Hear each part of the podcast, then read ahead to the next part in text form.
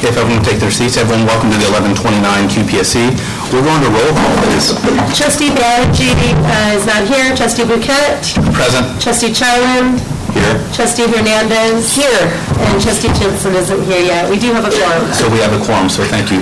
So, so we have a lot of new guests uh, and soon-to-be members of this QPSC in the audience. Uh, uh, By way of routine, we, uh, after roll call, we go into closed session.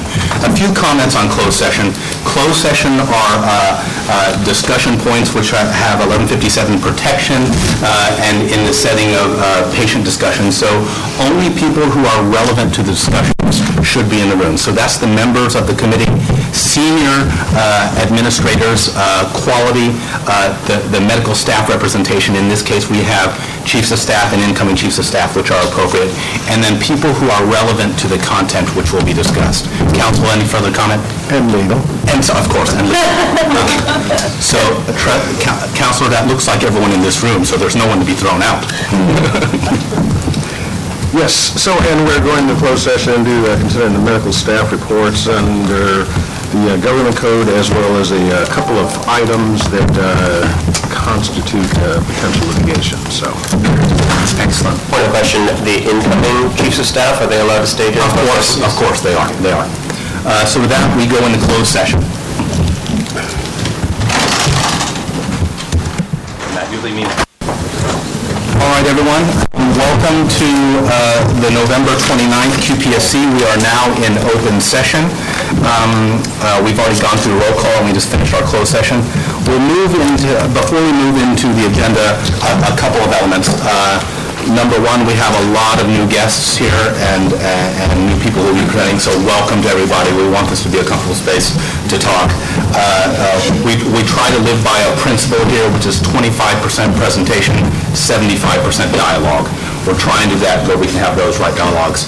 To, to, uh, to my uh, compadres on the QPSC, as part of the process, we're going to do something espoused by trustee Hernandez. We're going to actually listen to the presentations. So actually, write down your questions, and we want our, our presenters to be able to speak through their presentations, and then we'll ask questions after, so we can, so we're not kind of hiccuping them all the way through. right? Is that okay with everybody? Yes. Okay, with that, uh, we'll move into action item uh, B, the consent agenda. May I entertain a motion? So moved. I second. Okay, with that, we'll uh, make any discussions on item B1, approval of the minutes. Any commentary? The minutes looked pretty good to me, so uh, now we'll move to item B2, which was a heavy read, uh, Dr. Magalong. Um, uh, It was 142 pages uh, of the Alameda Hospital um, bylaws and rules and regs. I'll open up this for commentary. Actually, I'm first going to ask Dr. Maglong. Dr. Maglong, can you get- walk us through a few of the bullet points of this? Because this is a uh, a healthy endeavor, this this document. Thank you. So the um, Alameda Hospital medical staff um, revised uh, our medical staff bylaws, rules and regulations. It's been a while since we did this. So, Can um, you put the mic closer to him? Uh, And let- yes, everyone speak in the mic, please. No That's not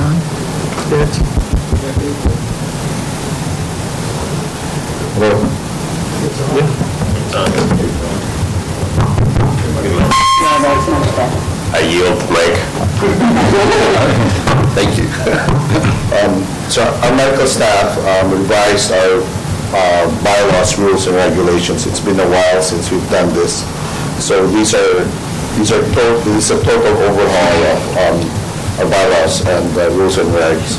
It's compatible with um, each other, it's compliant with the law and the current regulatory requirements Um, our medical staff recognized and uh, that we are now part of a health system, so we had to um, uh, make, you know, uh, establish these bylaws, rules, and regulations that reflect this as Alameda Hospital being part of um, Alameda Health System.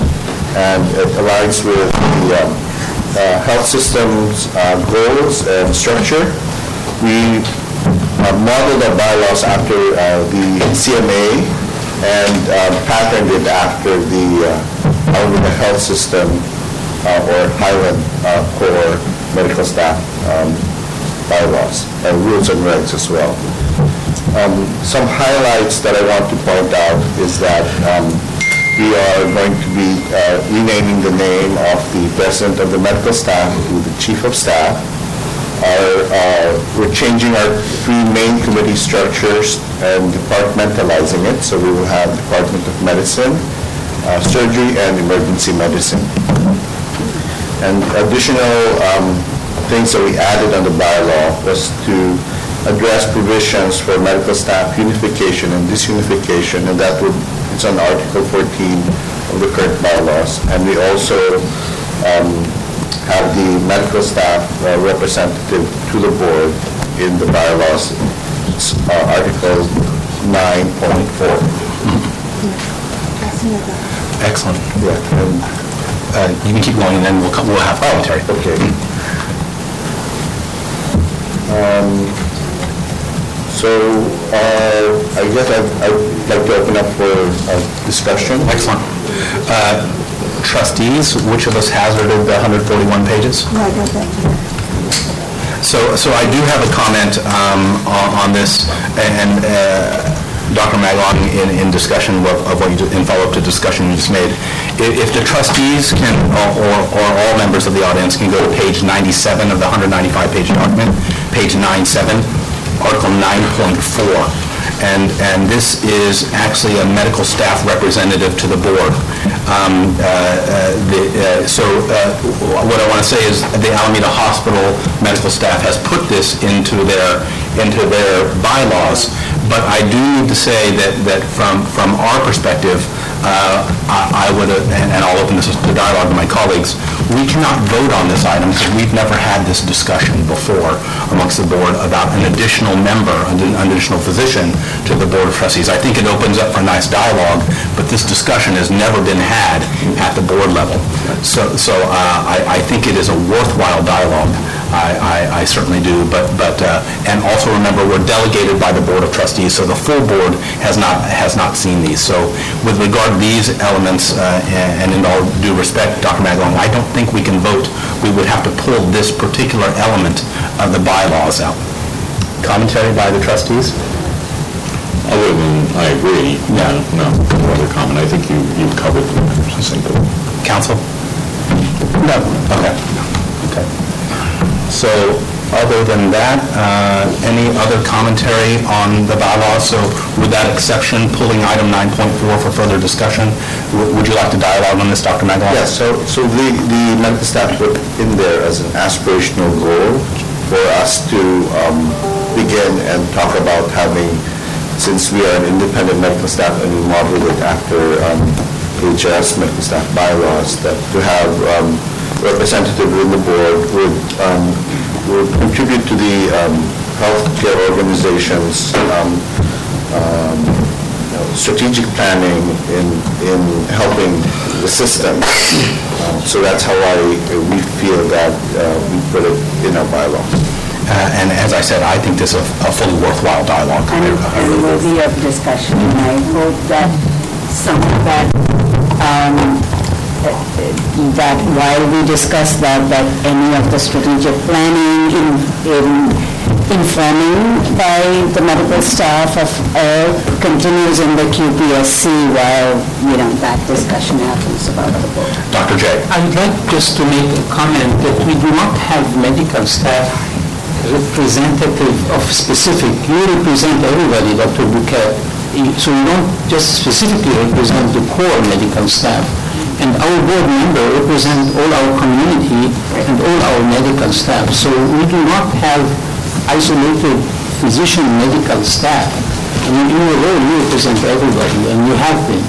So that's, I just want to make clarity about this, that Highland does not have an isolated representative uh, as, as opposed to, to, uh, to Alameda Hospital or San Leandro. We, we understand that totally, that whoever the medical staff is, next time around, when Dr. Buckett's term is over, it could be someone from one of the other uh, Absolutely. things as well, so um, that is um, to get that, but it's, uh, um, a- as a dialogue of of what kind of, we, uh, as a board, said that position representation is important to us, and that's why we have Dr. Aguilera, others on our uh, team as well, so. yeah. Yes. Thank you, Dr. J. Any other further discussion, discussion? So, so, so just to be clear, so the the bylaw that presented, being presented without article or, 9.4 okay. On page Is- Is 97. that correct? Dr. Yes, Bagwell? that was Okay. correct. So with that clarification, without 9.4, with uh, uh, making that uh, change to the motion, I move that we well, we move that we remove 9.4, and with that, uh, for the consent agenda, all in favor of approving consent agenda with that withdrawal of 9.4, all in favor? Aye. Uh, Noes, abstentions? Okay, motion carries, consent agenda carries. Could I make one more comment, though? I mean, the, the idea of having some representation from each of the major facilities, while cumbersome in number, I just respect that it's very difficult for one physician, I think, to represent all of the experience of AHS. It's very difficult for, I think, um, the unique context in which those other other facilities operate uh, get represented by one person. And and I just want to respect that. I appreciate that concern, and and the full board should definitely look into that. And It's possibly a good retreat discussion. Agreed? And when we bring that as a weekly discussion, so that it doesn't fall by the wayside. I think that would be a great item. Dr. Banerjee sits on the retreat planning committee, so uh, we'll make note of that, um, Rana, for a potential item, and and Thank you. trustee Hernandez chairs. You know, I just, um, I would like to echo the the sentiment, uh, that I think, uh, San Leandro also would feel like, uh, they would benefit, uh, maybe in conjunction with the Alameda Hospital. Having a physician or clinician, doesn't necessarily need to be a physician, clinician on the board will uh, kind of, um, you know, voice our community physicians' concern. And uh, I did a kind of uh, unscientific um, look around, around the uh, medical board, around the nation. The- You know, I look at Mayo Clinic, uh, Cleveland Clinic, UCSF, Stanford, and uh, they, um, when I and I see the ND or the DO after the name, and that- that's, they comprise about 30% of their board. And I think that would be a good goal we should aim for here, like, you know, 30%. Uh, I'm not sure for the other board member, are they nurses or the clinician or not, but I do know the, the one with, um, the doctor under, under the, the name, about 30%. Thank you for the commentary and discussion. With that, we close out item B, and we open into item C, the QPSC chair discussion. So, uh, uh, item C, in pursuit of our commitment to expanding our relevant healthcare knowledge, I'm going to continue in our journal club pathway. Uh, The the the journal article included for this month uh, uh, comes from Health Affairs. It's a relatively short read, it's an eight-pager, but I think it's a relevant one. And the title of this, for the audience, if you can't see it, is, it is on page 154 of the document. It is called Understanding Why Patients of Low Socioeconomic Status Prefer Hospitals Over Ambulatory Care. Uh, And this comes out of the University of Pennsylvania, very good in disparities care and in qualitative analysis as, as, as a medical center. Um, So uh, with that, I'm going to open this up for a little bit of a dialogue on those who of us who read the article. Anyone? I- McFly? I thought this was an excellent piece that just helps provide more context around um, the perceptions of care at different types of facilities. And I have a colleague, I won't say who, but she's at a major system as well, and she says, uh, we've made it really easy for people to go to the ED. Yeah. And we need to understand that has consequences, unintended consequences. I, I think that's a great statement. It, it- it is easy, and, and uh, some of the summary statements, which I'll talk about, uh, what, what, why this article resounded with me, it really is, again, more evidence about how deeply interrelated the the arms of the healthcare that we provide, both the, how how interrelated outpatient care and inpatient care are, and they flow in others. And we're going to get an SBU report today from from our- from our CAOs, and what are we probably going to talk about? We're probably going to talk about throughput. And and this is one of those elements which directly relates to throughput. Um, In in the concluding uh, statement, uh, just to steal from the conclusion, they, uh, these authors come out with three insights um, from from this article. The first, this this article suggests, and remember, this is qualitative analysis, it wasn't quant- quantitative analysis, it suggests that patients of low socioeconomic status preferentially choose hospital care to ambulatory care due to perceptions of, one, improved access, and two, technical quality. So that's sort of an- a very interesting thing. It seems like they can get quicker, better care. That's the perception. Which, which, which is sort of... True, Which is perhaps a reality, and, and as we have discussions, as we fold into population health, I think that we need to be considerate.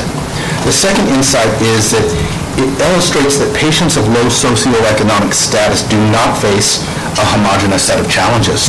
Um, uh, In this article, they describe Profile A patient who has a lot of psychosocial stressors in their life, and then Profile B patient who doesn't, and, and the reasons why the Profile A patients might come in more than the Profile B patients. So th- there's not really a homogenous set of challenges. It's very difficult across the spectrum for all our patients, but, but lay- laying to, to, to high-risk patients who have significant psychosocial stressors, which are, which which is our patient population here. The third fact is that, that while it, it might be easy to say this is irrational behavior, this suggests that this is not irrational behavior.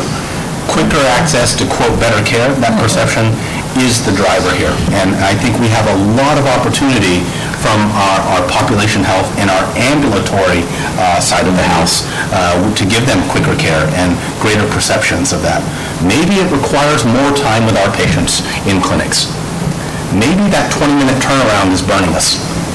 Maybe. You know, the other thing that struck me is, I, I I think, you know, looking at this socioeconomic cohort, they tend to wait. Yeah. They wait until they're sicker, and then when they call one of our clinics and find that they're gonna have to wait a week, right, many of them are gonna feel that, I don't have a week to wait, I'm sick enough now, or I'm so sick that I really need to get to the ED. So we tend to see more of that primary care shift happening in this group of people. Yeah. For two reasons, they're waiting, and they're, the- the access is not great. I mean, what, what is our current access for a primary care appointment? We have, uh, we can see patients within a week right now. Our access is actually quite good for primary care. Primary care access, uh, to its credit, is the best it's been in my tenure period. Yeah. But I mean, even, even a week, right, if somebody calls up, It's not, You have, you have open appointments that are, that are open for drop-ins, then that can change the perception, right? Still doesn't have the same day. That's it. Whereas you are same day, emergency department. we're that, Dr. Jen? So, um, first of all, thank you for bringing this to attention. I have not read this, have not read this article before you brought it to my attention, though I have addressed the topic of having the emergency department as one-stop shopping. There is no question that uh, patients with uh, low socioeconomic uh, like uh, resources and and uh, and psychological resources uh, become very, very challenging to manage in the ambulatory care setting. And we- We're trying to see what we can do in our ambulatory care setting. So it's not only the physician, you know, uh, if you need to do an MRI in the ED, you get it done, you wait and you get it done. If you need to do an MRI in the ambulatory care setting, you need an authorization. And uh, and so on and so forth. And then you need an appointment, and you need to come back. So uh, this is, this is like really the problem. I'd like to highlight, after reading this article, uh, I know I have researched this in my past, but I researched a little bit more article. The VA system has looked, uh, in 2017 in JAMA, has looked at uh, the cost. If you institute uh, an inpatient care versus a complex care management like we do have in our ambulatory setting, we have complex care management of our patients, and the cost did not, did not change. Neither the quality of care did not change, which was very fascinating. And that's in a very closed system like the VA where you can really control the cost. Uh, So, uh, so again, you know, looking at the cost, uh, maybe we are not, we are not really saving much by, by, by doing this complex care management in ambulatory care setting. But we really have to think about two things from my, my perspective. One is uh, about addressing uh, uh, the social determinants. Uh, and two is about uh, addressing our care model and how can we create one-stop shopping for our patient that is outside the emergency department? How can we do that? How can we bring a patient in and get everything done? Because we are doing it at the end of the day. you know. We are ending up doing it late, so how can we do it? That's what. And I think a a lot of that encompasses not just the ambulatory setting, but the kind of uh, home, uh, like uh, services within the community as well, so that there is that continuity of care along the continuum that happens, uh, where uh, partnerships with public health and community health workers and promoters and other things are taking into effect so that folks are using the ambulatory in the way they're supposed to, but then also getting that service outside of either of these two dyads, ambulatory and hospital, but in the place where they live. And have you seen any studies where they've looked at the, the ability to access urgent care uh, in close proximity to an emergency room may have changed that dynamic? Uh, I I- I haven't, uh, uh, you know, about urgent care, the- the data has been really uh, rewarding, but again, when it comes to complex care and low socioeconomic, you know, it starts to drift back. So uh, urgent care for like the usual, uh, like uh, we call them, I I forgot how do we call them, the ED, ES, the ES, like the not very, very not very sick. Four and five, four and five. Yeah, four and five, yeah. And and is there a model for almost maybe an advanced version of health leads? You've, you've heard of health leads where um, the physician can give a script for a person who needs, say, help with housing or something like that, so that the physician doesn't have to become the case manager. They can just say, here's the referral to someone who's right there in the ED and can help you navigate that really complex system. We have already this, uh, I see Sheila in the back, uh, I mean, you can talk, you can come and talk about this, because we already have this. We have it in behavioral health, and we have it in uh, in acute care. Do you want to comment, Sheila, about this question? Sheila, Sheila Lizzo is our VP of Care Management and Social Care Services. I asked her to join, uh, join us this afternoon. So to answer your question, yes, we do have um, health advocates, and the referral, they, they take referrals for all levels of social determinant for our patients, both in ambulatory and the inpatient. And Yes. even in the emergency department. That is correct. Okay. Yes. And that standard, like for that protocol applies to everybody, or do we do for at-risk, like homeless? It's, it's for everyone who needs a referral. Yes, so it's not limited to high risk, it's everyone who, and, and walk-ins also, even without a clinic appointment. How long do they stay with the patient? Would it be until they've completed all of those extra steps that they need after they've seen? I, I would say yes. So we have um, uh, a project coordinator, we have um, a community health worker that works with the patient and takes them all the way through the process. Yes. Okay, You're welcome. Thank you for that dialogue. Any other further commentary on this as we close out this section? Again, uh, a- again, adding to our dialogue as we talk about quality and access a- and the like. So with that, we will close out item C. We will uh, move into item D, the Chief of Staff reports. Now, before I move into the Chief of Staff reports, I want to remind the audience and, of course, this committee, that this is the last Chief of Staff reports for this uh, cadre of three Chiefs of Staff. Um, What I say to them is that the Chief of Staff position is a thankless position. As a former Chief of Staff, I know this, and I want to undo that a little bit, and for all of us to give you thanks for your two years of service to us. So with that, I'm going to go, uh, not off script, but but I'm going to adapt what is usual. I've- I've already let all of these, uh, all of our chiefs know. Uh, This isn't just going to be a standard report. The report is included in the packet. I've I've asked each of them to, if you will, give a farewell address, um, uh, their lessons learned, uh, wisdom, how they would counsel uh, their their their their the the future chiefs of staff on issues relevant to us. So you now each have a brief opportunity to channel Washington, to channel Truman, and to channel Obama. So, so uh, have at it. Uh, Dealer's choice, as I said. Or I'll call one. All right, Dr. Magalon. All right. So just for clarity, do you want me to go through some items? You or- can- you can hit whatever you think the relevant items are, but they're they're included in the packet.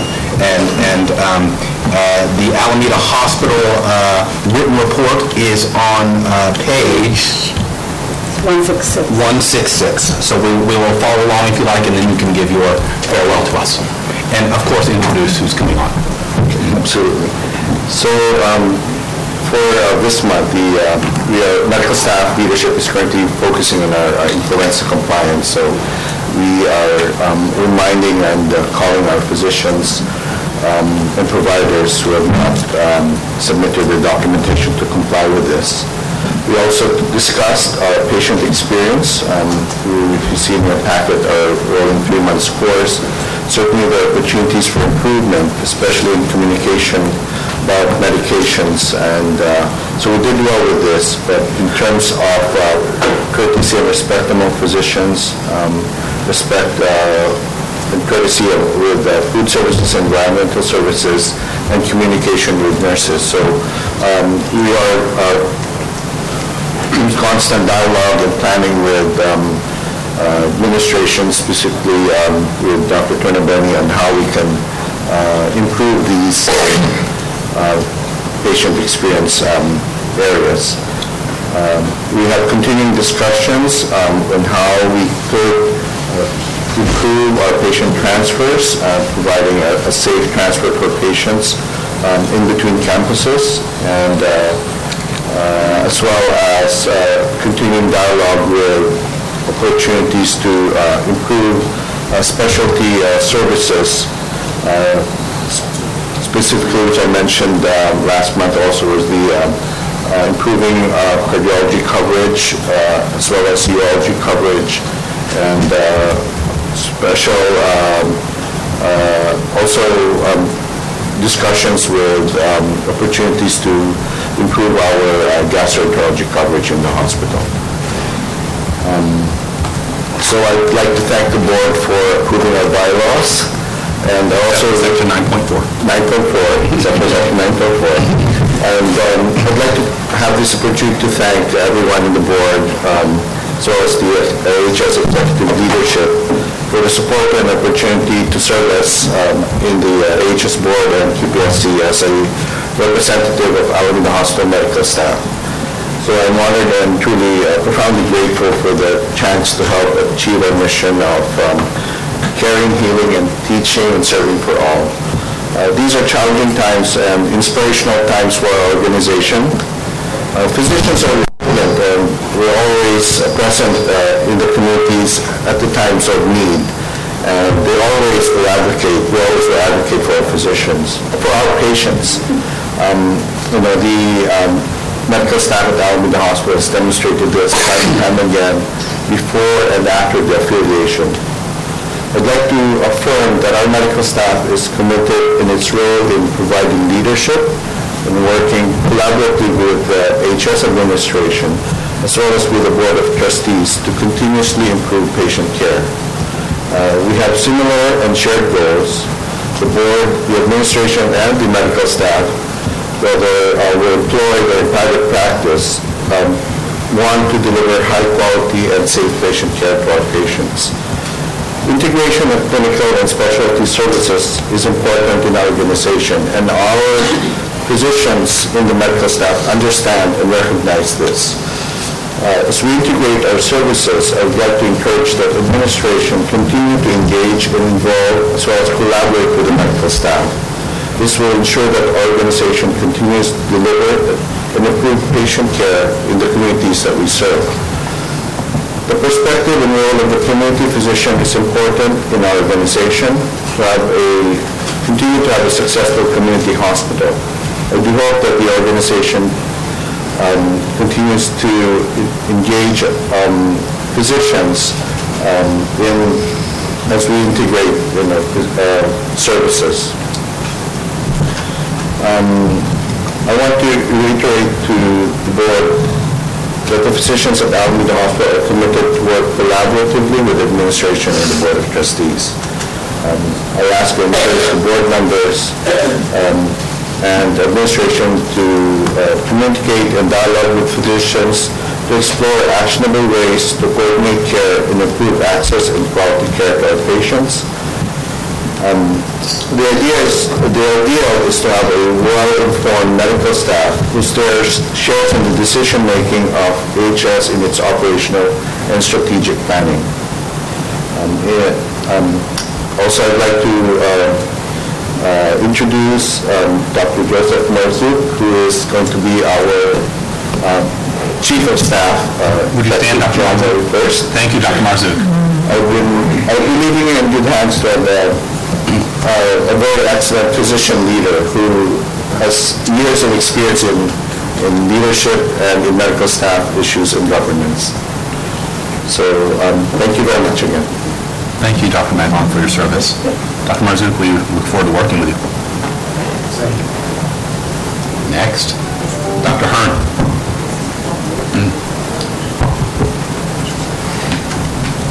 Thank you um, for this opportunity to make a few comments to um, the QPSC. I actually have a a slightly longer um, comments for the full board tonight, uh, so my comments at this meeting will be relatively brief.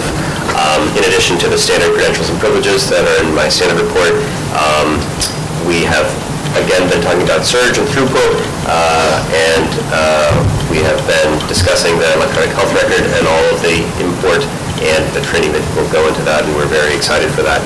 Um, We have some other issues that have been um, more recently presented at MEC, including the ambulatory department annual report. Um, We've had some very extensive discussions about uh, medical group integration, as well as the San Leandro Hospital uh, rehab uh, situation, uh, and we will discuss that more later tonight. Um, I do have a couple of things that I would like to say from a, from a quality uh, standpoint that I feel as though we've been particularly, um, uh, we have we have benefited uh, in the last two years from the developments um, that the medical staffs have, have undertaken, to include um, the alignment, the credentialing, there's a lot of uh, alignment across all three medical staffs in terms of credentialing and privileges, and uh, we've been very fortunate to have Satira Dalton uh, helping uh, shepherd us through that, through that process. In addition, um, we have made it a point to discuss leadership opportunities amongst all of the medical staff leaders. Um, In, to that extent, we even hosted our very own MEC retreat, uh, which was uh, across all three medical staffs, which had never happened before in the history of AHS, uh, which was quite successful in October. Um, So there are a lot of, uh, of very interesting and collaborative efforts that our medical staffs have undertaken. Um, In addition, uh, we have also been focusing on leadership courses for the med staff leaders. These are courses that are given on a national basis. Luckily, many of them are in California, so it's relatively inexpensive to go to. Um, And our medical staff, we had seven of our medical staff leaders go to a more recent conference last week in San Francisco uh, for three days, and they're rave reviews. And we don't learn a lot about leadership in medical school. Some of us have other experiences that, that, that lend to that, uh, to that knowledge and to that experience, uh, but many of us do not. And it is something that, as medical staff leaders, leadership is not, is, is very rarely an inherent talent. Um, It is something that is gained through experience, um, and it is gained through, uh, through uh, dedication, and it is gained through actually seeking out um, educational opportunities. And we've done a a very good job um, in conjunction with uh, Dr. Jamaladine's help uh, in educating our medical staff leaders uh, about these issues, and I think that's incredibly important. Finally, we have done, uh, we have, we are well on our way to um, a peer review redesign that was started probably a year and a half ago uh, in conjunction again with all three medical staffs. Uh, Tanvir Hussain has taken the ball at this point, um, and we anticipate that rollout in the, in the next six months, and we're very excited for, again, from a quality and peer review standpoint. Um, I will uh, recuse, I will, I will- I will limit my, my other comments uh, to the, for the large board meeting. I do want to comment on three things, however. One is, is that um, you had asked about sort of advice and, uh, and and words of wisdom. I I would say that I've, we've been very lucky um, in the last two years to have administrative partners um, who have reached out, um, who who sought to work collaboratively with us. I would hope that continues. From a board standpoint, I would ask that the board continue to ask questions um, and to listen. Many of us who are medical staff leaders have been here for decades um, and have a tremendous institutional memory about how the system has worked, should work, uh, and we are very invested in its success. Um, And so please ask questions, please listen to our perspectives, and and we do appreciate that. Um, And finally, I I think um, my next advice would go to further med staff leaders. I have to um, acknowledge and uh, and welcome Kelly Ballard, Dr. Kelly Ballard, uh, one of our trauma surgeons here. She's going to be the next chief of staff. Um, Very excited to have her here.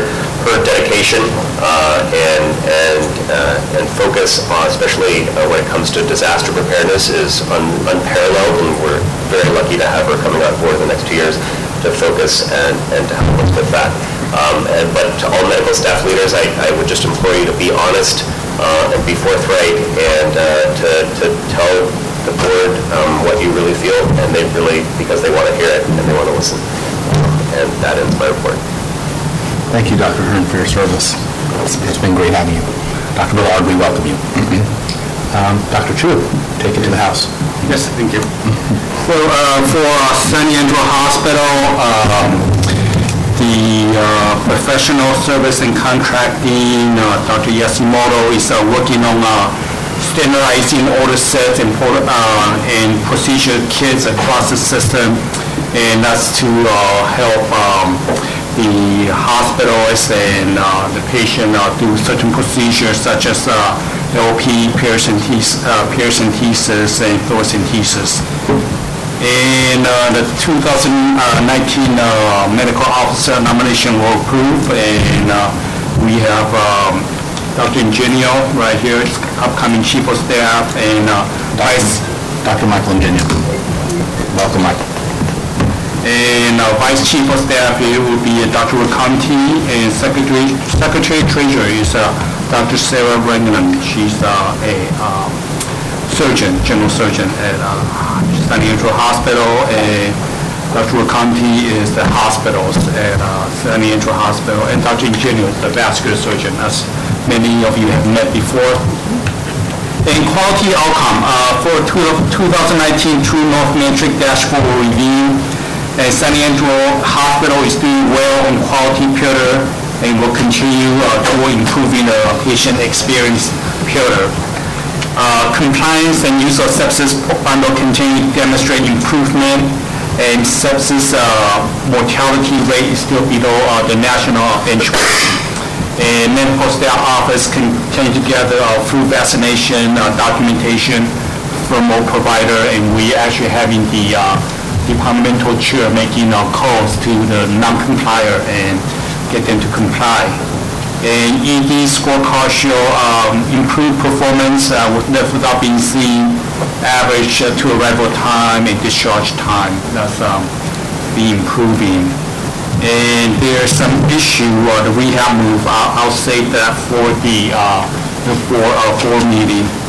And we have, um, medical staff, um, IDO revision. Uh, ah.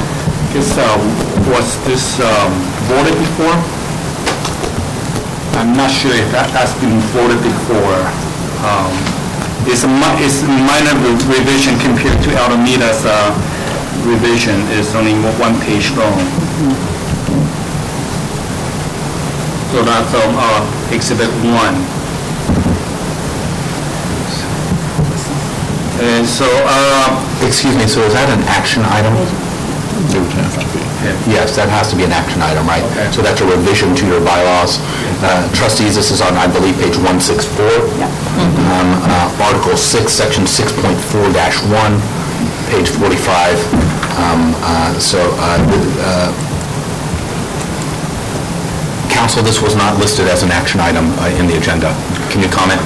So I would suggest that you um, you could go ahead and you could consider it, and then it can just be, um, it's still not going to be able to be approved by the full board until the January meeting. So you could consider it this meeting, and it could go straight to the board in January, or you can just bring it back to this meeting in January, but, but, you know, recommend to the full board. So Dr. Chu, uh, in my- in my read of this, it it doesn't look like these are urgent changes to the bylaws. Are, uh, do you have a different spin on that? Um, Is this something that which could await uh, uh, following protocol and process, so so it could be listed as... uh, It- uh, It's uh, actually, uh, it has, um, part of, part of it is a a joint commission um, um, recommendation, and that's one of our um, corrective action. So so perhaps, so perhaps we could put in our minutes that consideration was given to this dialogue, but vote cannot happen until uh, the January session at QPSC and subsequently to the full board. And that uh, perhaps could provide some protection uh, uh, for any joint commission reviewer. Could There could we be were some specific, I'm sorry to interrupt here, but there were some specific timelines, I think, related to changes that the joint commission wanted. I, I don't know that that's a problem waiting until January. Okay. But that's why these revisions were added. Got it. Because of some items identified at the time. At the joint commission. Right. They were easily remedied by these changes in the bylaws. There were no issues. Um, Essentially, our practices at that time were not directly reflecting what was in the bylaws. And so the the reviewer's recommendation was to just just modify your bylaws. There's nothing wrong with your doing, but make sure your bylaws are in accordance with what the practices are. And that's what these are. Thanks, Dr. So fully, fully understand, so council, can you give guidance to us? I think this, I think this committee will be happy to vote on this issue, uh, but you give us commentary. Well, it, it- it's not on the agenda as an action item. That is the requirement of the Brown Act. So Okay. if it, if it's, you know, there could be, you know, a special meeting at some time, you know, next month or something, if we can't wait until January.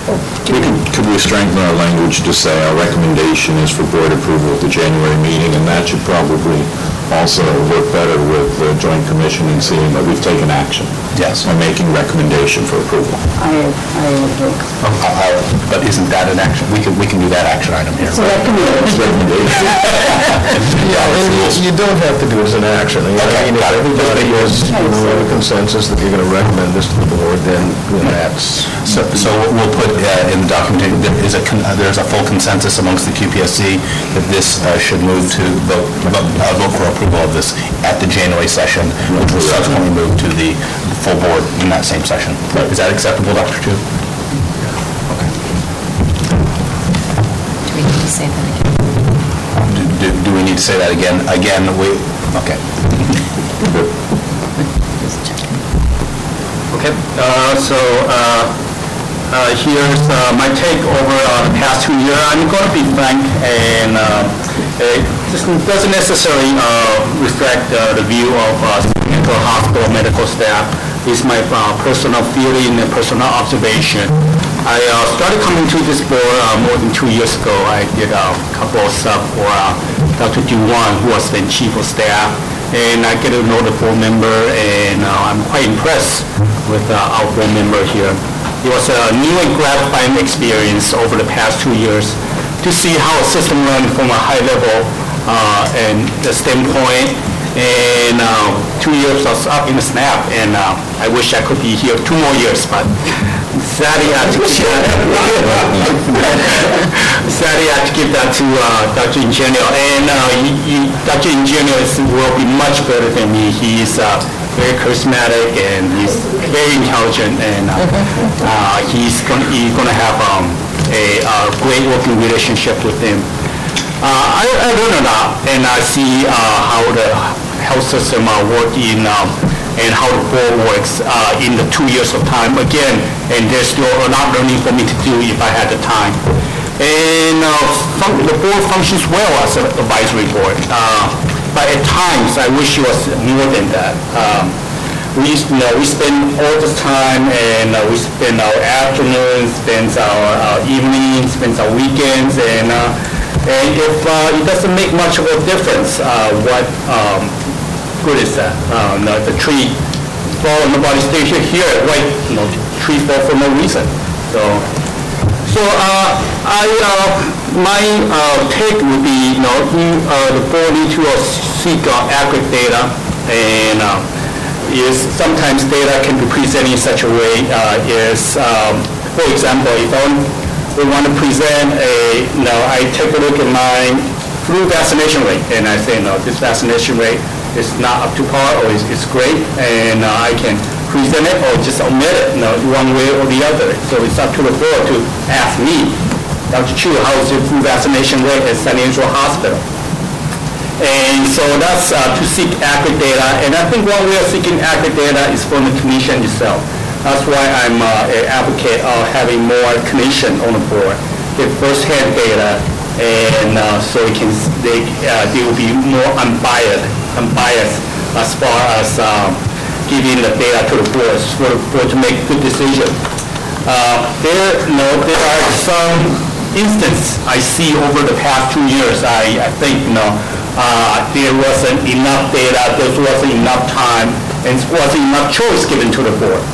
Uh, For one example, the EPIC training facility, uh, it was presented to the board at the last minute when the EPIC trainer uh, going to be here in weeks to months.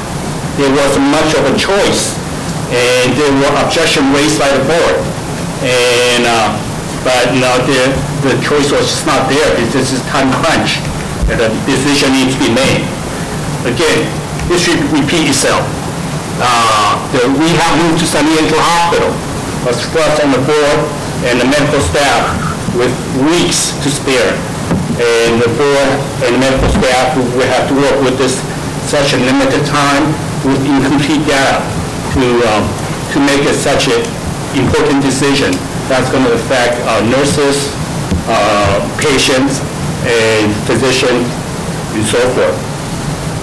So uh, as an advisory board, you can make, you can make good decision based on mm, unbiased, so the more unbiased, the better. Unbiased data set, adequate time, and good option to choose from. And uh, make a difference. Ask question. Think outside the box. Don't necessarily go with the recommended, recommended option. And just saying that, I found a group to be very intelligent, kind-hearted, socially conscious, looking out for the less fortunate, spending, spending your time, your free time, your family time, working for the betterment of uh, Alameda County and making a little better place to live, a little bit healthier. And for that, I tip my hat to, and applaud all your effort, and it has been a great honor to work with you over, over the past two years. Thank you.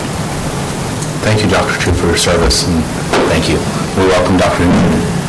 Thank you for report. Commentary or questions uh, to, uh, by uh, the the board members?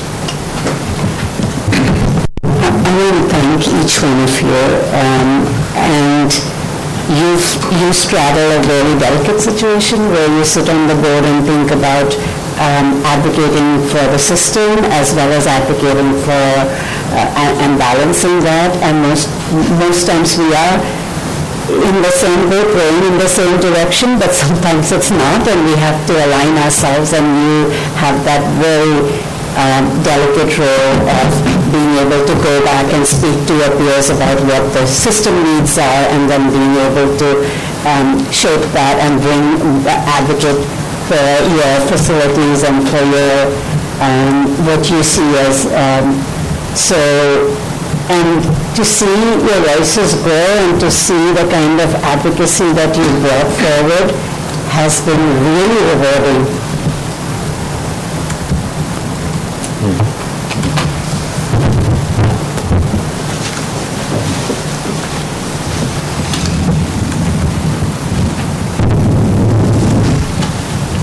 Feel emotional about this because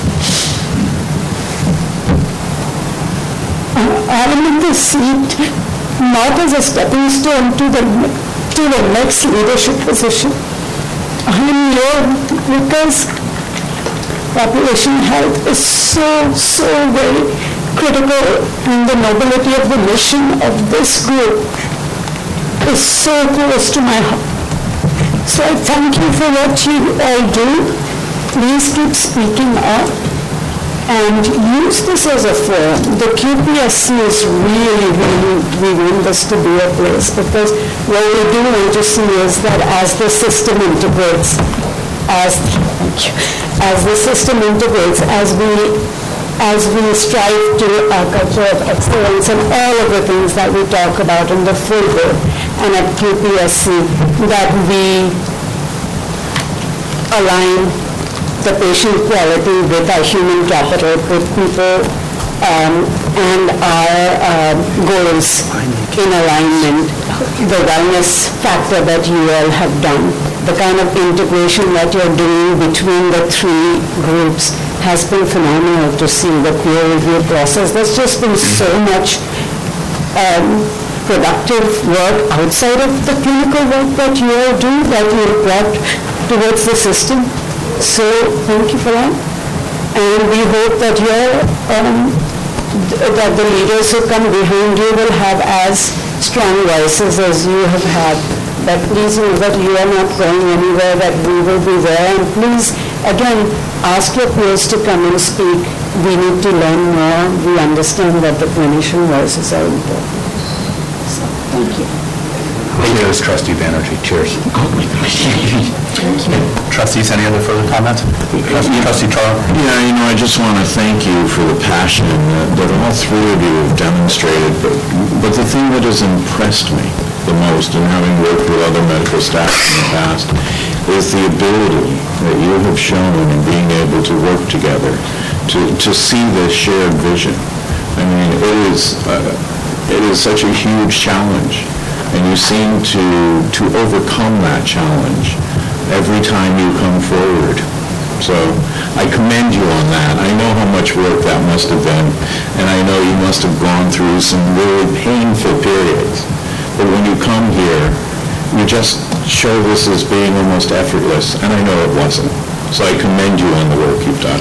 And I do understand that there was a lot of work that has gone on in the background that we probably don't see at every meeting, but thank you. Thank you for everything you've done. Thank you. We we try our best, and uh, the challenge is still ahead. And so as um, the master said, we shall see. Thank you, Chiefs of Staff. Always nice to end on applause rather than rotten fruits and vegetables. So that's good. So with that, we will close item D and we will open into item E. This is the acute SBU quality metric report. Um, uh, Teresa Cooper and Lori Foyle, I I believe, are giving this report. Is that right? That's correct. So, so we have a wonderful duo here. I hope they weren't surprised by that statement that I just gave. They are not. Okay. We are well-versed and well-positioned. So, uh, uh, uh, to to our board members, uh, Teresa Cooper is our our VP of Patient Care Services here at Highland.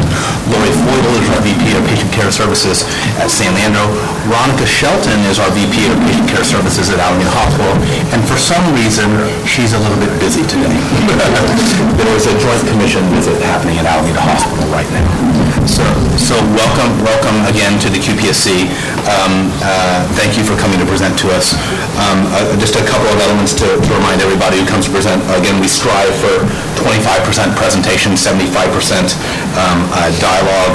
Uh, We we always ask that a narrative is provided, a very nice narrative is written out. So uh, just to remind the trustees, the document begins on page 168, and uh, there there are some very nice elements uh, which which go through there. So um, with that, I'm I'm going to open up uh, the mic to you, Teresa and Lori, and you guys can tag team, and then uh, we'll uh, do some dialogue, if that's okay. Sure, certainly. So I idea that you're, you know, only twenty-five percent with creating any material and presenting that, and it's like communications.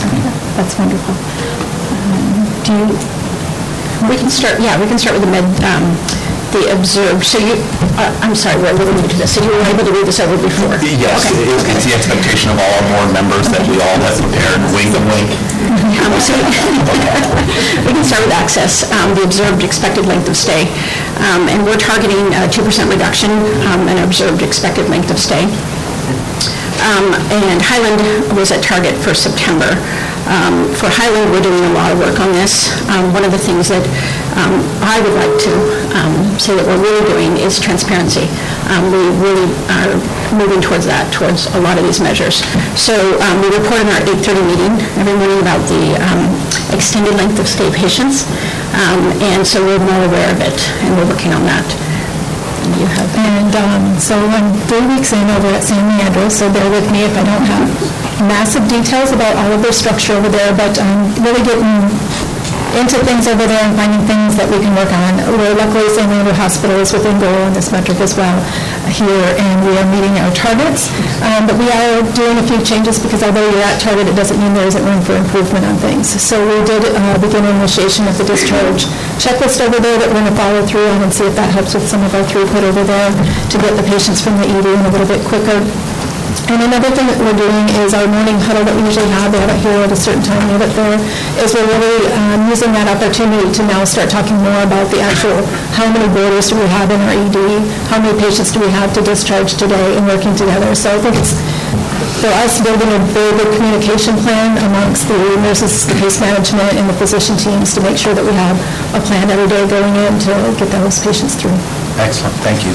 Um, One comment, and then I'll give it to you, Dr. J, just to to orient the board and the audience, on the- this, the the meat of, the- there's a very nice narrative, but, but, but in, in, in chart form, this begins really on page 172. If you go to one, page 172, 172 is a summary document amongst our True North metric dashboards for the system. Then on page, the subsequent three pages are Highland, uh, San Leandro, and then Alameda Hospital. So the, the, the the way these dashboards, in my opinion, are lining up are are very, very nice. So thank you, thank you for that information. And and with that, uh, trustees, write down your questions, and uh, we'll we'll open the the mics back up. And um, we did have a section here for Veronica, she is not here. Sure. Um, It is in there, so if you've had a chance to read it, I don't want her to feel left out, but if you do have anything that we can get back to her and follow up on, we'll be happy to do so as well. So meeting time uh, from decision to admit, um, so this is Highland Emergency Department only. Um, So it's focusing um, efforts to improve Highland's ED throughput, uh, targeting, we want a 20% reduction, so an hour and 46 minutes from the time of decision to, um, in the ED to placing the patient in an inpatient bed. We've had some struggles with that this week. Um, We're uh, having some throughput pain, Um, but all of the um, committees, we have a throughput steering committee and the room ready uh, communication uh, group um, is is examining the efficiency of this. So there are many things happening, um, and I really feel like the needle is about to move. Um, All of the different um, processes that are going on, and we are working, we have a discharge checklist as well. Um, So we're working with our other hospitals um, in tandem with this. So I really think that, you know, change is coming. Um, I completely agree on that, and I think it's, I was going to say, it's kind of nice having three leaders being able to come together as well, myself, Monica, and Teresa, and to work towards the same efforts and the same goals, and I think that's been very beneficial for us as well. Um, On here, we don't have data yet for the Alameda Hospital or San Leandro Hospital due to the Meditech system and the way they extract all of that information, but they are working towards that, so that hopefully in the coming months, we'll be able to actually pull that out and get information for you. If I may, if I may jump in here and just uh, share with, with everyone, I, I, first and foremost, I, I commend the team. I know that they've been working really hard. Uh, I'm, I'm very pleased to have them uh, uh, in their new roles. Uh, Veronica, who is, uh, uh, quickly jumped into her role and immediately had a general acute care uh, hospital relicensing survey uh, and then followed by this joint commission survey. Uh, So she's certainly getting her, her her uh, stripes at this point in time. Uh, Lori at uh, San Leandro, who has immediately jumped in over the last three weeks and and has been meeting with all the staff, meeting with all the uh, department leaders, focusing on the operations, and already has instituted some great changes to continue to support the activities. And then Teresa, who uh, has been just phenomenal here at Highland, uh, stepping in currently in an interim capacity, but continues to provide great work and support, not only to our physicians, but also to our, our staff, has instituted some many changes. Uh, The great thing about this is that all three of them uh, have a, a, a longstanding history with the health system, have been here, uh, understand the complexities and the challenges of the system, but now are collectively working together to look at how we can drive synergies across all of our different sites, uh, reducing variability but improving the care delivery model. One of the things that they're identifying here that they're mentioning is really uh, largely driven by the work that's happening under the throughput committee. We have a throughput steering committee uh, that is uh, really multidisciplinary, inclusive of several of our key physician leaders, uh, Dr. Jamality, myself, I'm currently the chair of the committee, um, but we'll soon be transitioning that over to our CAO, CNE, once we bring that person on board. Uh, But in the meantime, I'm currently providing and facilitating those discussions. One of the things that I'll say is everything they're talking about and everything that that, uh, they're sharing within their report is driven off of the activities that have been identified under the steering committee. There are a total of 13 projects that we're currently working on. And these projects aren't just happening here at Highland, but we're also looking at cascading and leveraging and piloting these, these programs and these initiatives at the other hospitals as well. And so when we're seeing uh, some of these efforts regarding discharge checklist, as you're hearing, is creating standard work around how we manage patient, pop- you know, our patient population, and as we're preparing for transitioning to the next level of care or to, to the appropriate disposition. Uh, So we've got, we've got uh, discharge checklist, we've got uh, discharges as early as possible within the day, focusing on what we can do to improve the discharges.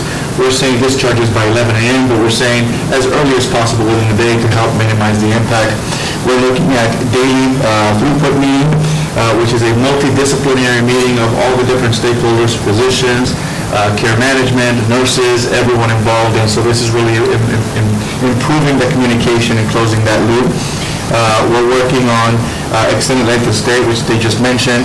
We've got some dashboards to measure and track what we're doing. Uh, We're looking at post-acute throughput, which not only is uh, looking at our skilled nursing facilities and acute rehab, but we're also introducing behavioral health into that component as well, and how we can make sure that some of these difficult-to-place patients and how we're managing our behavioral health population.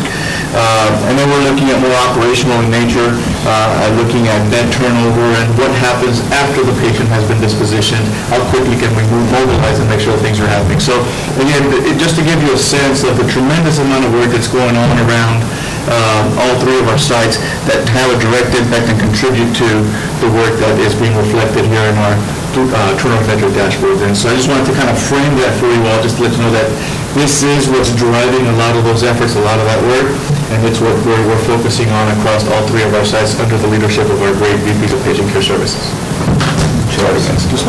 Thank you very much Trustees, Uh, Dr. Kay. Uh, Just, uh, and thank you, Uh, just want to tell the trustees that uh, in addition to Anika, our quality and regulatory team is all at Alameda Hospital. So Dr. Hussein is there, uh, Dr. Tornadeni is there, and so is Darshan Gerbo. Uh, As it relates uh, to the dashboard, uh, our throughput remains our most challenging factor.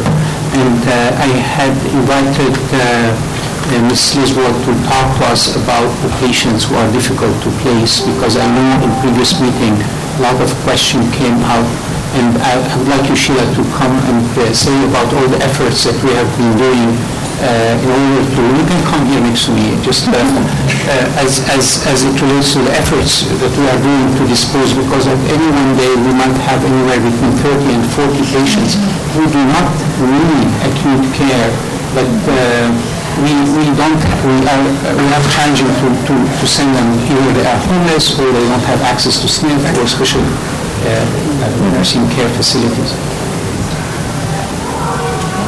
So what do you tell us about, uh, and I think uh, the question that I took on from last time about our contract for the beds for patients who needs long IV, uh, IV therapy, and what we are doing in terms of the home- homeless patients, and uh, the challenges as it relates also to the next stage of 1152, just very quickly. Okay, very good. All right, so I'll do that, I'll do that very quickly. Um, For the, the first question, um, some of the things that we've been working on with um, our long-stay patients, it's primarily looking at wraparound services in the community, and we have engaged with um, Bay Area Community Services to lease beds for patients that uh, need long-term IV antibiotics that are homeless or have other um, social issues to discharge them. So we are in the midst of contracting um, with the facility and also engaging with the county. So we have a partnership with the county where they are helping us place um, long-term patients and are providing, I believe it's um, about a million dollars in funding, and that is across the system. So what we're hoping um, to accomplish is to lease an additional 15 beds um, by next month. So patients that, again, that have had long-term um, IV drug use, that are active users, um, this facility is much more equipped to deal with the behavioral issues of those patients. So you one, five, 15 beds. Well, actually, 20. Wow. Five where um, uh, Alameda Health System will cover the cost, and the remaining 15 will be covered by the county. Two zero beds, 20 beds. 20 beds, yes. So, wow. Yes, that is, that is correct. And we do have a task force that we put in place for SB 1152, and we are working on the various components of the implementation. So we should be ready to go by January. Are these throughout the county, or are they focused in one specific spot or area? Um, It is in one particular area, but San Leandro, Alameda, we have equal access to to the site. Everything that we put in place um, has been system-wide. Okay. Thank you so much. Yes, you're welcome. Dr. J. Just as it relates to the reports as well, uh, uh, I I want uh, to recognize the work of our VPs, especially around patient safety and the improvement in the patient safety scores, and as we said about the tr- transparency. However, this is an ongoing work. We want to eliminate harm, uh, you know, in our our uh, our care. Uh, So that's one. And the other one is a focus uh, on the patient experience. We are trying to really uh, refocus, and see how we can use data to improve patient experience. So I would welcome any question to... Uh, Trustee Banerjee. Yeah, I wanted to say thank you for the narrative along with this too. That was so helpful because we have talked about, you know, going from uh, for reporting to, uh, and you were part of that, to now pay for performance and the prime and QP, QIP and making sure that all of those metrics are, that the quality metrics are being maintained while we are doing the, um, so, um, thanks for those details. We've talked about why length of stay and, you know, the readmission. So reading this is, has been very helpful. Thank you. I would agree. Um, uh, So Teresa and Lori, we, we, we have this, uh, we're, we're trying to embed this discussion of quality in this committee, and we use this language called STEEP, if you, if you've heard or not heard of STEEP. So I'm, I'm going to sound like a broken record and do it a little bit again. So th- these are the elements from the Institute of Medicine which help define quality. Safety, timeliness, efficiency, equity, uh, uh, effective, and then patient-centered. I actually like to throw a twist, patient and person-centered, including the providers. Um, I- In my opinion, it all begins with S. You've got to have safety, and uh, I'd like us all to put our eyes on the dashboard one more time. So uh, Dr. uh, uh, Hussein, bless him, is always trying to accommodate me, even though I'm not supposed to assign him work. He's actually made a column there for- that that identifies steep.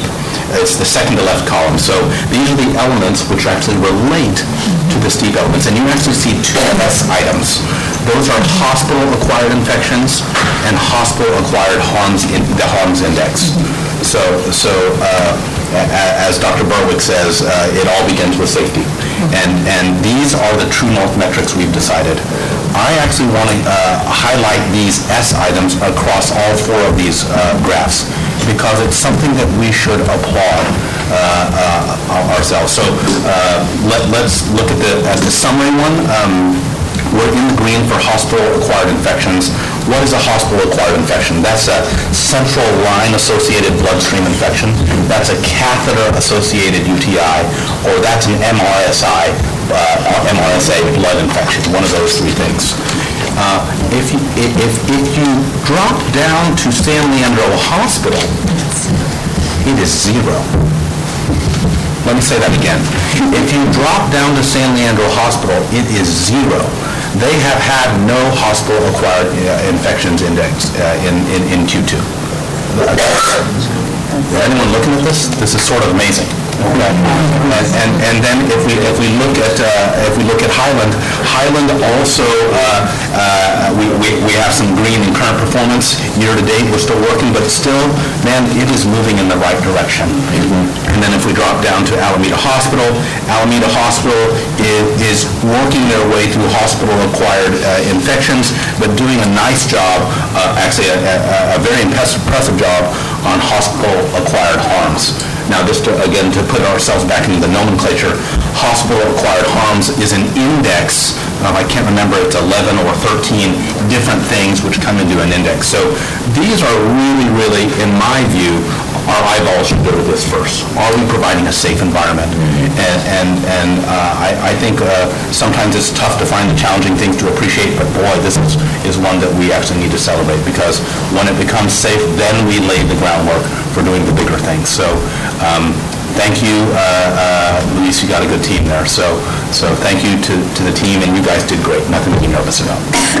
Just One, uh, one also I like to highlight, I mean, Sheila reminded me, uh, we, we had a readmission issue at San Leandro, and now for the third month, it is below, it's in the green, and that's a result of really doing almost an RCM ivory readmission, just like uh, the interventions that has to do with the integration of care post-discharge and ensuring patients have access to have medications post-discharge. Teresa, I can't remember, was, was the higher number just because of like one? It was, it was one, I believe. Yeah, we, this was one patient which bumped, bumped, bumped that index. Oh, one mm-hmm. county. One county. That's sort of amazing. So, wow. Okay. So, c- yeah, sometimes these indices, you know, what the heck does that mean? But it was one patient. It was one It'd be patient. good to footnote that sometimes, maybe here, just a little too. So, uh, maybe, I, I want to keep, keep, it- but I think that's a good question. Sometimes, we, we used to discuss the actual numbers of people harmed, so just something to consider, uh, Ghassan, and we can, we can continue to talk about that. So, uh, any other further comments on the acute SBU report? With that, thank you very much for your report, guys. Uh, We'll close out item E. We'll move into item F, which is uh, uh, discussion led by Dr. Jamaluddin. Uh, We're really going to be talking about, you know, we we we we continuously talk about uh, EPIC or Sapphire, and and um, uh, we're we're always talking about clinical operations, we're always talking about standardization. This is kind of going to be one of those, uh, it's- it's a nexus of all these things. Dr. J approached me and said he wanted to have a discussion uh, for us and to part inform, to to to help dialogue on standardizing clinical order sets across the system. So, Dr. J, the floor is yours. Thank you, thank you, Dr. Bhuket. So I would like the board to refer to our policy flow because uh, the order, the order sets are going to take the same flow. Um, First uh, uh, and foremost, I want to thank the chiefs of staff and the medical staff from uh, our three acute care hospitals uh, in in being engaged in the process.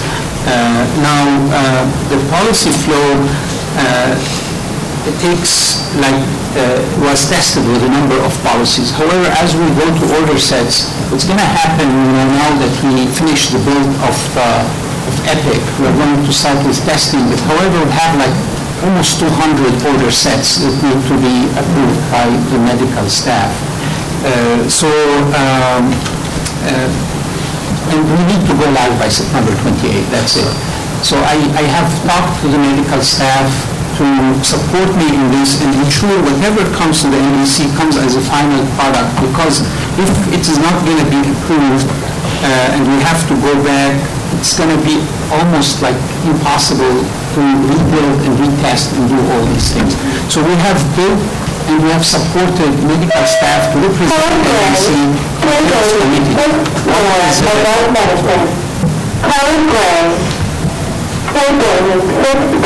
Adult medicine. So uh, one is to support uh, uh, medical staff representation on the system-wide physician and therapeutic committee, the P&T committee, on the clinical practice council, and on uh, the physician advisory committee. And we have asked for the medical staff and the chiefs of staff to be very cognizant if they are dealing with an order set where uh, they do not have the expertise and to refer to the right expertise and have it ready and sort of agreed upon uh, uh, once it comes to the MEC. So uh, uh, we had a good discussion in Alameda Hospital in, uh, and uh, at San Leandro and, uh, you know, here at the, at, at the Highland. Uh, But we are going to face situations where there will be some disagreement. And uh, if there will be disagreement, you know, we want really uh, to see how we can resolve them. I have discussed this with, uh, with Dr. Bhuket, uh, and how are we going to resolve this disagreement so not to be, uh, not to be delayed in our go live. Uh, most of the most of the order sets really have been tested and they follow certain standards. As we standardize through our system, I am not expecting that we are going to have major disagreement. However, you know, I would uh, maybe seek help of the board in those disagreements to resolve in case we have those disagreements. I don't know if uh, Mr. Moy wants to comment a little bit about this or more about this. Uh, Yeah, just a couple of uh, comments, and and why this is particularly germane for the board, the, for this committee and then ultimately the board, is that, you know, order sets are no different than policies, and so under, you know, CMS's regulations, you know, the medical staff is required to approve order sets in the same way that you approve, you know, certain policies. They're considered the equivalent of that, you know, even though they're in something of a different form. Um, And there is, you know, sort of a unique situation here, you know, in that there uh, are three medical staffs, and, you know, so what does that mean? Uh, And we're talking about, you know, a system, you know, that, you know, you know, will be destined to be a system-wide system, if you will. And so that's why, as Dr. Jamaluddin you know, points out, it's, you know, you know, crucial to have each of the medical staffs not only weigh in on this, since they will be used arguably at the facilities over which, uh, for which they have responsibility, um, but in order to, you know, satisfy the, their facilities' conditions of participation, if they're willing to use that order set in Epic, then their medical staff has to approve, uh, or their MEC has to have given approval for that as well, too. So um, there's a lot of moving parts to it. You know, the concern is, you know, being able to bring these forward. And uh, as Dr. Jamaluddin points out, there may be times when you may be asked to approve an order set that perhaps it's not been approved by an MEC, but, you know, the idea being that uh, we want to incorporate it in an Epic and it would be used at those facilities where we did, uh, where the MEC has, you know, given its approval for it to be used. Dr. J, I'm going to push this one on to the Chief of Staff to provide commentary. Dr. Magall? I think, uh, you know, we recognize the importance of, of having all these order sets taken, but I think from the experience from um, our medical staff is that when we go through the process and review the order sets, when we uh, talk to our medical staff, if there's any input that's involved, and if there's none, then that's where we usually raise questions about these particular order sets. So we're engaging our physicians in the that represent our medical staff in the CPC to make sure that the order sets that come to them have been reviewed by the experts at our local um, facility to iron out the process and and and expedite the approval. It's only when there's no, when we feel that there's no appropriate input from our medical staff that, you know, our MEC questions, because we look at um, the we ask who in our medical staff is involved in developing these particular order sets. So uh, are, uh, are you stating that there there been situations where no commentary has been provided by an Alameda hospital physician on one of the order sets? I missed one clarification. Yeah, there are instances where there has not been any clear involvement. So, so when we ask the owner of the particular order set or the policy, who did you reach out to Alameda Hospital during our MEC meeting? I think that information is not then provided, so we then we review order sets. And uh, that's one of the things that delays the process. So what we're, what we like to request is that if the policy workflow is indeed followed, then the local expert has been engaged. So that's, I think, where the improvement of the process should be. To, con- to, to pursue the process which has been developed? Yes, Got it. Um, Dr. Hearn, Dr. Chu, any commentary on this? Um, The um, mechanism for choosing the local representative has kind of been lacking at San Leandro Hospital. There, uh, there's not been clear um, local representative. And, uh, and when, and the other uh, big issue would be when order set, they are made for electronic order set.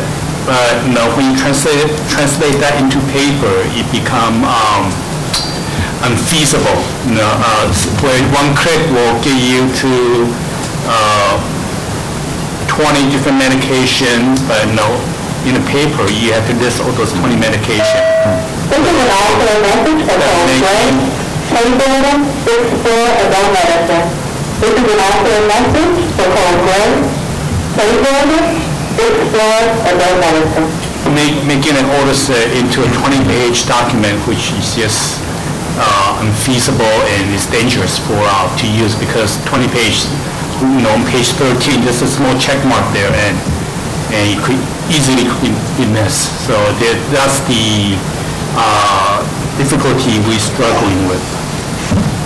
Dr. J, can I ask you a question? Can you, uh, we, we talked about roughly 200 of these order sets.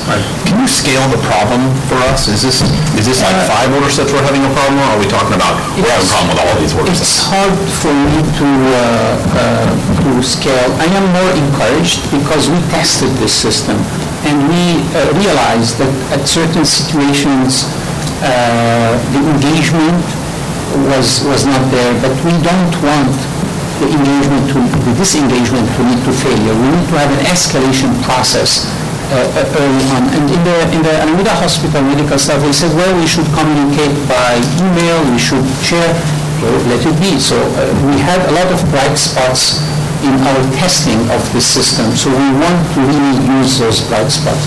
Uh, So that's one thing. The other thing uh, uh, that is related to Dr. Chu's comment, uh, you know, we want to really, if we are not doing a standard because of a deficiency of uh, uh, tool or skill, we want to raise the bar. here. We want to get the standard to that, that level. So there are situations where really we want to really raise the bar to that level.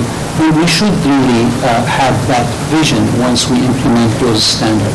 So uh, again, to answer your question, uh, I am not seeing a very large scale of this, uh, but I just, I just want us to be all on the same page as we embark into the testing process and into getting these order sets through this approval process. And Dr. J, oh, sorry. Uh, How long would you say this process should be? How many days or?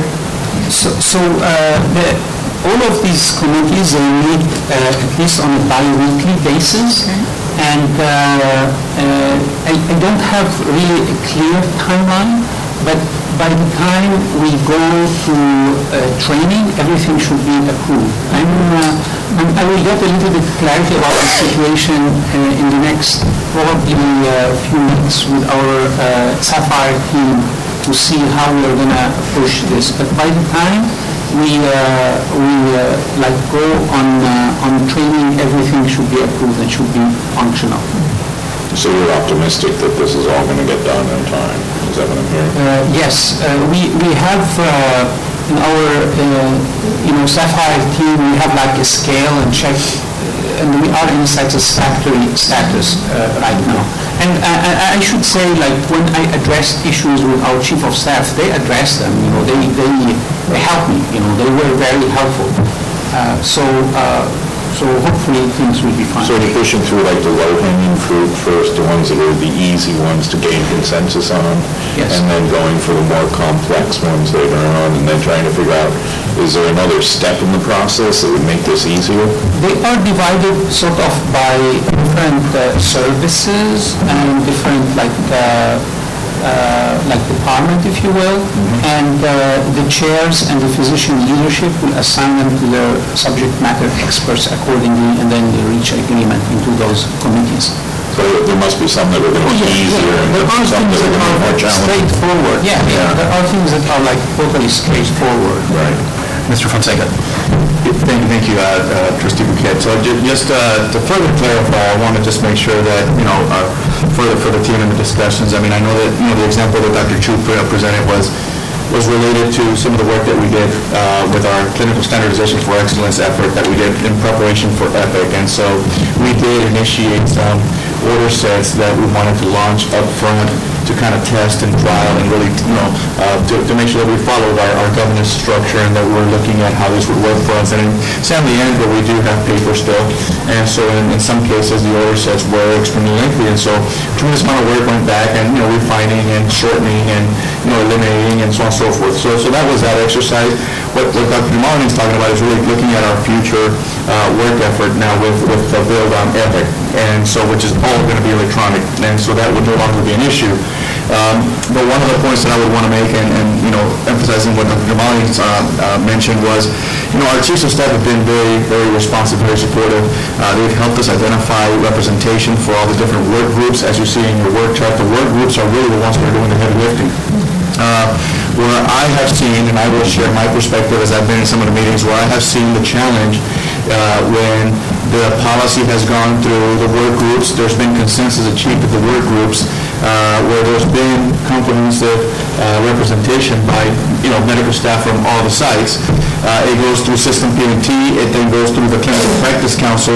When it makes it to the MEC, there's, there's, there's been times when there's been a difference of opinion where certain providers feel that the representative that was in the work group was not necessarily qualified to make those determinations. And so there's these differences of opinion, and then that creates some of the challenges. And so, uh, you know, I- again, that's where I would look to our chiefs of staff to say, well, then we need to make sure that as we're looking at some of these processes, that we do identify that person that is, you know, clinically qualified and, and that can, that can represent the interests and that, rep- you know, can represent uh, the, the larger body of the medical staff. And so that's where I see the biggest challenge, that when it makes it all the way through, we get there, it comes to a screeching halt, and then we got to go back. And so that's why I would say we need to make sure we work to improve the process, and I look to them for, for support and, and, and making sure that we have that, uh, that type of representation. Trustee Banerjee. Okay.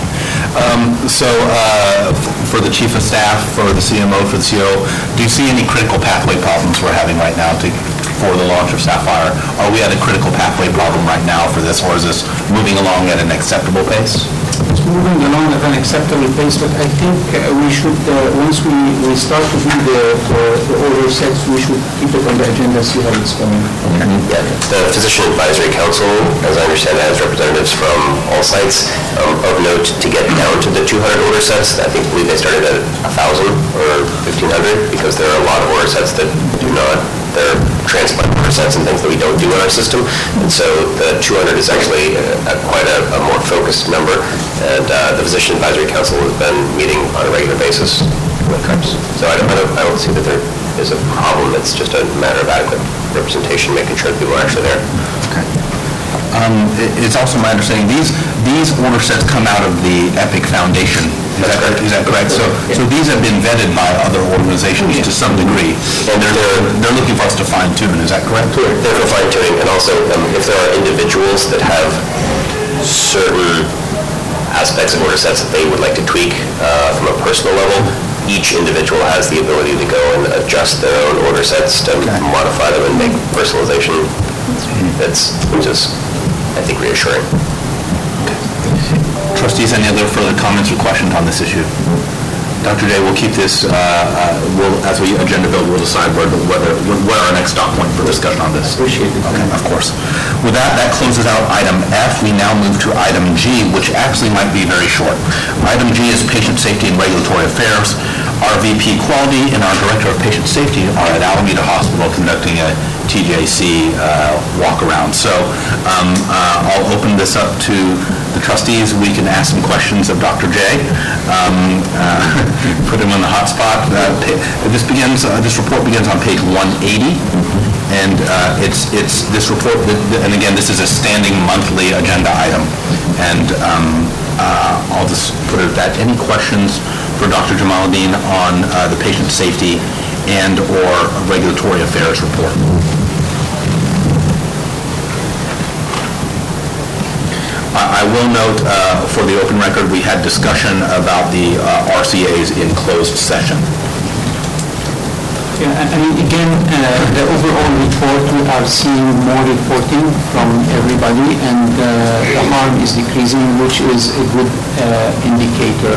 And uh, we are going to continue with this, with this approach of the just culture of engaging uh, the leadership with, uh, with the frontline uh, issues and uh, uh, you know, absolute total transparency, and we are looking at uh, implementing TeamSTEPPS in high-risk area uh, in the, in the, in the next uh, calendar year. I- I- uh, Dr. J, I do have one question, which is just one of the data points.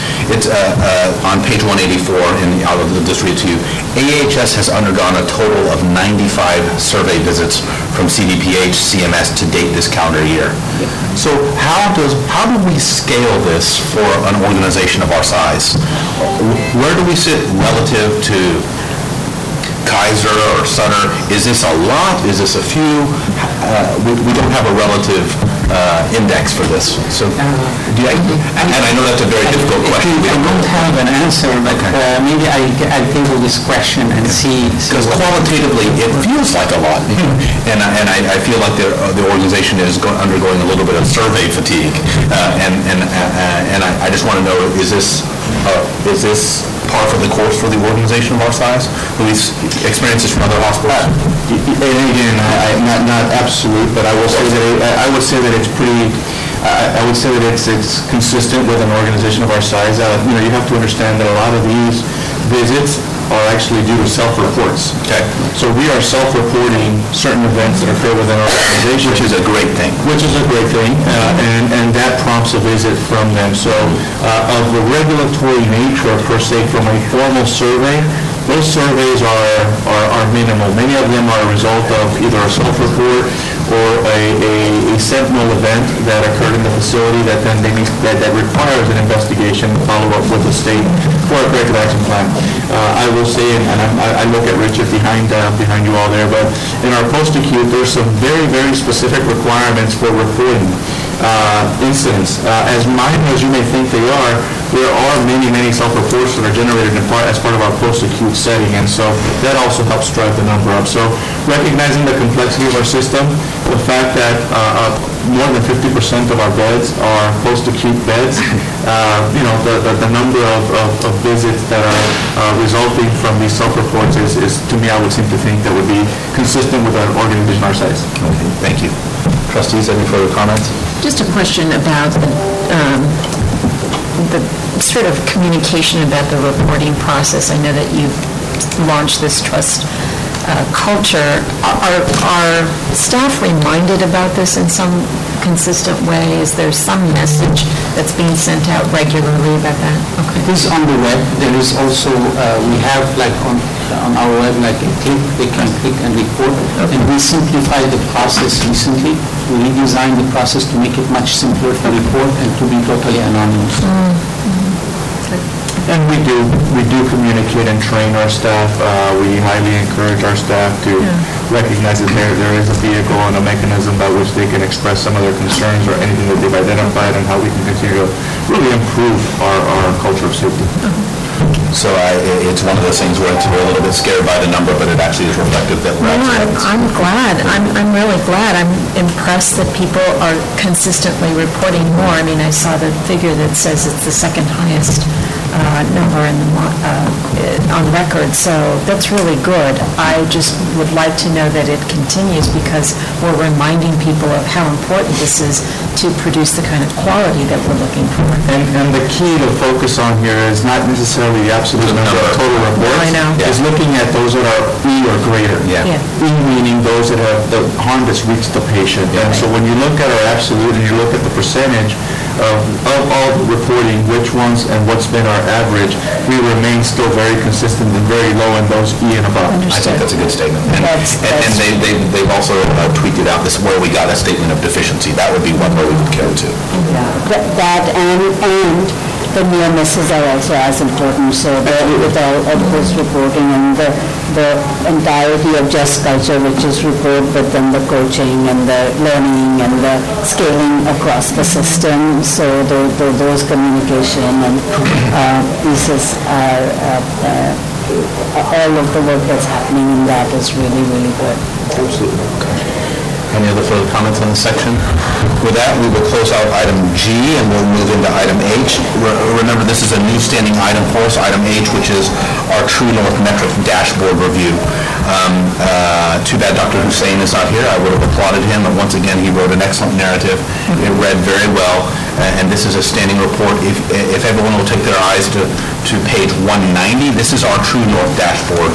Just to reflect for the audience and then and again reiterate for ourselves, in uh, July, August of this year, we were appro- we approved 13 True North metrics for which, for which this quality committee will continuously see on a continuous basis. Uh, Again, to follow up on that steep dialogue we've had, Dr. Hussein has now added which of the steep elements in that second to left column, and I think that, uh, that adds a nice kind of flavoring to how we review this. This is a very well-done report, report, and it's a, it's a, it's a, it's a great dashboard for us.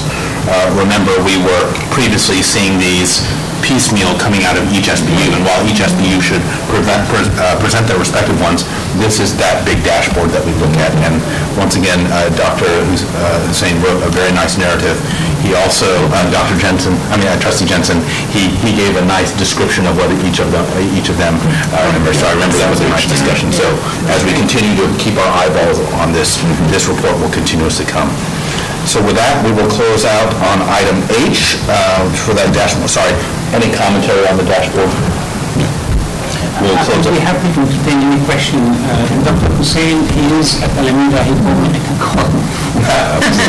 Of course, that's what he'd say. Okay. Uh, With that, we will close out item H, and now uh, we're coming around the corner. We'll go to item I, which is uh, planning calendar and issue tracking. If the trustees or anyone in the audience will go to page 193, remember, we've instituted, trying to do standard work, trying to do forecasting and planning.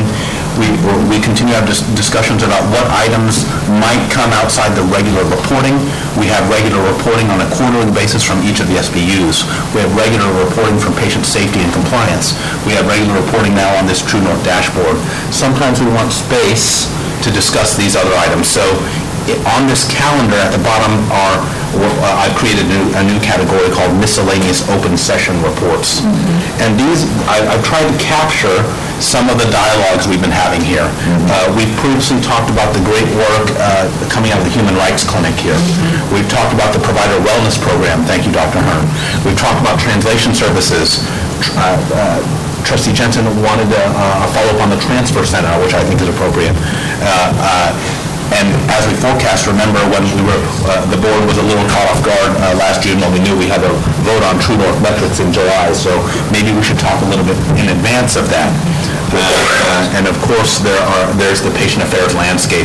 We talked about that at the last month, where Dr. Jamaluddin's going to come back to us and talk to us about where the patient voice is articulated in the system, because we had a big question is there a place for the patient voice at the full board level? Question mark. So um, uh, I've just put out a few kind of uh, check marks on this. Uh, We're looking to have a a- a nice discussion from Dr. Nick Nelson of the Human Rights Clinic in January. Um, uh, Still working on uh, what else to go. We're thinking about hearing from translation services in February and maybe the trans, uh, the transfer center in March. Any other commentary from the the trustees on reports which relate to our quality mission? I I think we, we heard the clinical order sets were kind of critical, and we were coming up to some critical dates, and you said we'd like to report on that more frequently. So what's the frequency that you think Let let me get back to to you about this uh, once I get clarity from Sapphire team, and I will discuss it with Dr. Bhuket. Okay, great. So uh, if there are no other comments on, on the reports calendar, I'll keep it as is, without modification. And that will close out item I. We now will uh, go into the last item on the agenda with 10 minutes to go, item J, counsel. Should I take all 10 minutes? Yes, sir. Yeah, well, the board, so the committee uh, in closed session considered the uh, credential reports for each of the three medical staffs and credentials and privileges as recommended by each of the MECs and other action. Thank you for that. Um, With that, uh, we give the gift of time. We've never done it before, 10 minutes ahead of time. Uh, 10 minutes until we open up to the full board. Thank you. We close out the November 29 QPSC. Thank you. Thank you.